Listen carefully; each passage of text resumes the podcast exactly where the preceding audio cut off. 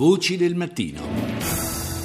La prima parte del nostro programma oggi è in larga parte dedicata alla crisi ucraina e ai rischi connessi al suo progressivo avvitamento. Dopo i colloqui fra il presidente russo Putin, la cancelliera tedesca Merkel e il presidente francese Hollande, l'attenzione ora è tutta puntata sul prossimo appuntamento diplomatico.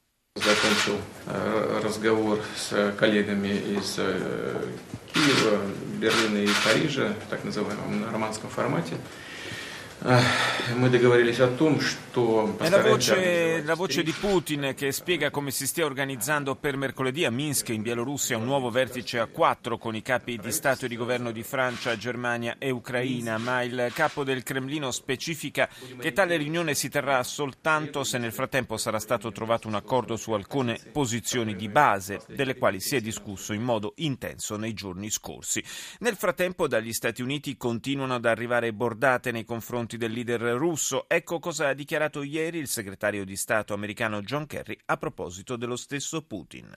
Hopefully uh, he will come to a point where he realizes the damage he is doing is not just to the global order uh, and the and the uh, Speriamo che a un certo punto Putin realizzi il danno che sta producendo non soltanto all'ordine globale, ma anche alla Russia stessa, ha detto Kerry. Sono convinto, come la maggior parte della gente, che ogni mese che passa questo atteggiamento lo porti a dover pagare un conto anche nella sua Russia.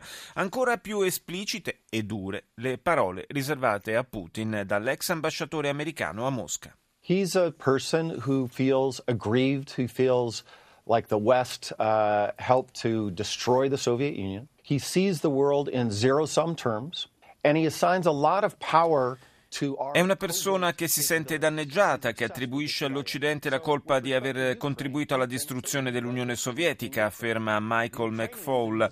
Putin è ossessionato dalla CIA e con riferimento all'Ucraina pensa che siano stati gli Stati Uniti a guidare l'insurrezione antigovernativa. Dal suo punto di vista gli ucraini non hanno niente a che vedere con la caduta del governo filorusso. Secondo lui è stato tutto opera della CIA. Per quanto riguarda la situazione sul campo in Ucraina, proprio mentre l'amministrazione Obama sembra sempre più orientata a fornire materiale bellico al governo di Kiev, è illuminante il racconto del segretario generale dell'OSCE, l'Organizzazione per la sicurezza e la cooperazione in Europa, il diplomatico italiano Lamberto Zanier.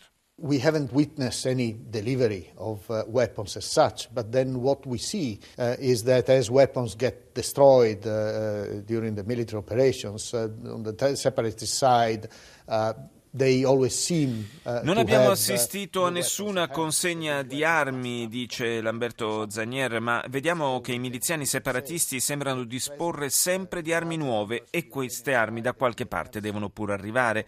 Questo è tutto ciò che possiamo dire. Gli osservatori dell'OSCE sono però presenti in numero abbondante sul fronte ucraino e non hanno mai visto armi dirette verso est dall'Ucraina. Quindi devono per forza arrivare dalla parte opposta, dalla frontiera russa. Ci sono lanciarazzi, artiglieria pesante di ogni calibro, carri armati e i separatisti sembrano avere a disposizione una quantità illimitata di munizioni e carburante. È chiaro che in queste condizioni anche gli ucraini avrebbero bisogno di supporto logistico militare, ma il rischio è che si vada sempre più verso una internazionalizzazione del conflitto. Tanto più, dice Zanier, che dalla parte dei separatisti già si sente dire che questa è una guerra contro l'Occidente, una guerra contro la Nato. Si potrebbe assistere perfino a un più diretto intervento della Russia, cosa che non vogliamo affatto vedere. Do il buongiorno a Cristina Giuliano, corrispondente da Mosca di Asca News. Buongiorno. Eh, oggi, oggi, domani, dopodomani sono tre giornate abbastanza cruciali per il conflitto in Ucraina. C'è il, eh, in atto una sorta di braccio di ferro tra Europa e Stati Uniti eh, sull'opportunità o meno eh, di eh, consegnare, di fornire armi all'esercito di Kiev. Eh, oggi ne parlano il presidente Obama e la cancelliera tedesca Merkel. Ehm, in tutto questo c'è anche la, eh, diciamo, l'irritazione di Mosca per una prospettiva di questo genere.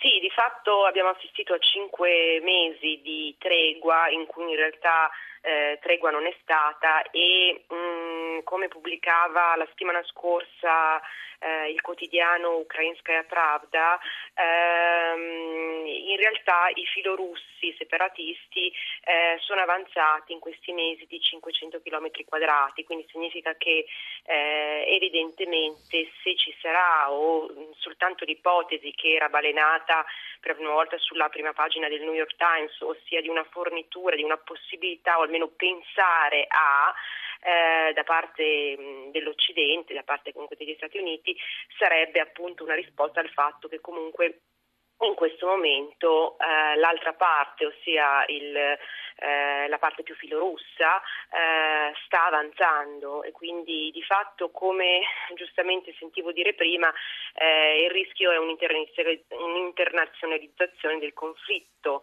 che finora, nonostante sia andata avanti ormai da mesi, anzi siamo quasi a un anno, eh sì eh, appunto con eh, più di 5.000 morti, insomma ci sono, mh, mm, ci sono, dei numeri che fanno veramente paura se pensiamo che tutto questo succede in Europa, ehm, però di fatto è rimasto un conflitto regionale eh, in cui benché si parli molto spesso a mezza bocca di aiuti da una parte e dall'altra, però di fatto eh, i russi continuano a ripetere che non sono mai intervenuti direttamente.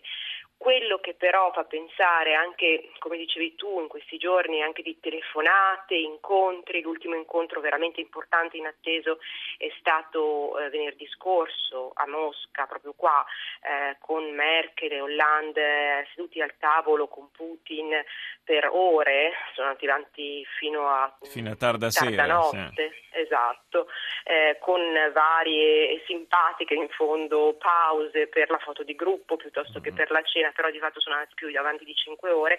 Ecco, però mh, in questo incontro in realtà eh, si è capito che la situazione e una soluzione alla situazione è decisamente molto lontana e comunque è difficilmente raggiungibile.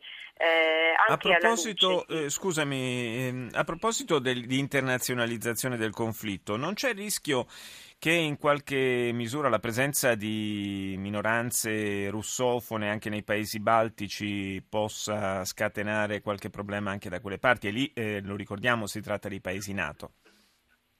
Senz'altro un, un messaggio che è arrivato ben chiaro proprio in questi giorni sia prima da parte russa, eh, proprio a proposito eh, di un ampliamento della presenza NATO vicino ai confini eh, della Russia in sei paesi dell'alleanza, eh, ha avuto uno, subito una pronta risposta da parte di Mosca e in particolare i paesi baltici sono stati definiti un possibile, ehm, una possibile regione di confronto militare che sono parole che fanno eh, veramente una certa impressione. Ehm, peraltro su questa strada prosegue proprio oggi Putin in un'intervista con il quotidiano egiziano Al-Aram eh, dove dice che eh, anche il conflitto in, in Ucraina è iniziato eh, per a causa del partenariato orientale, ossia il programma dell'Unione Europea che appunto eh, in realtà rispondeva alla volontà di questi paesi di entrare nella, eh, nell'Unione o comunque di avvicinarsi all'Unione. Ecco, per, per, Mosca questo invece era un tentativo di strappare un certo numero di stati all'ex, sì. Che erano dell'ex Unione Sovietica alla Russia. Ed è un po', è un e... po la, vecchia, la, vecchia, sindrome del, dell'accerchiamento che Mosca da, tempi ormai anche abbastanza remoti ha dimostrato di soffrire sempre. Io ringrazio Cristina Giuliano, corrispondente da Mosca di Asca News, per essere stata con noi.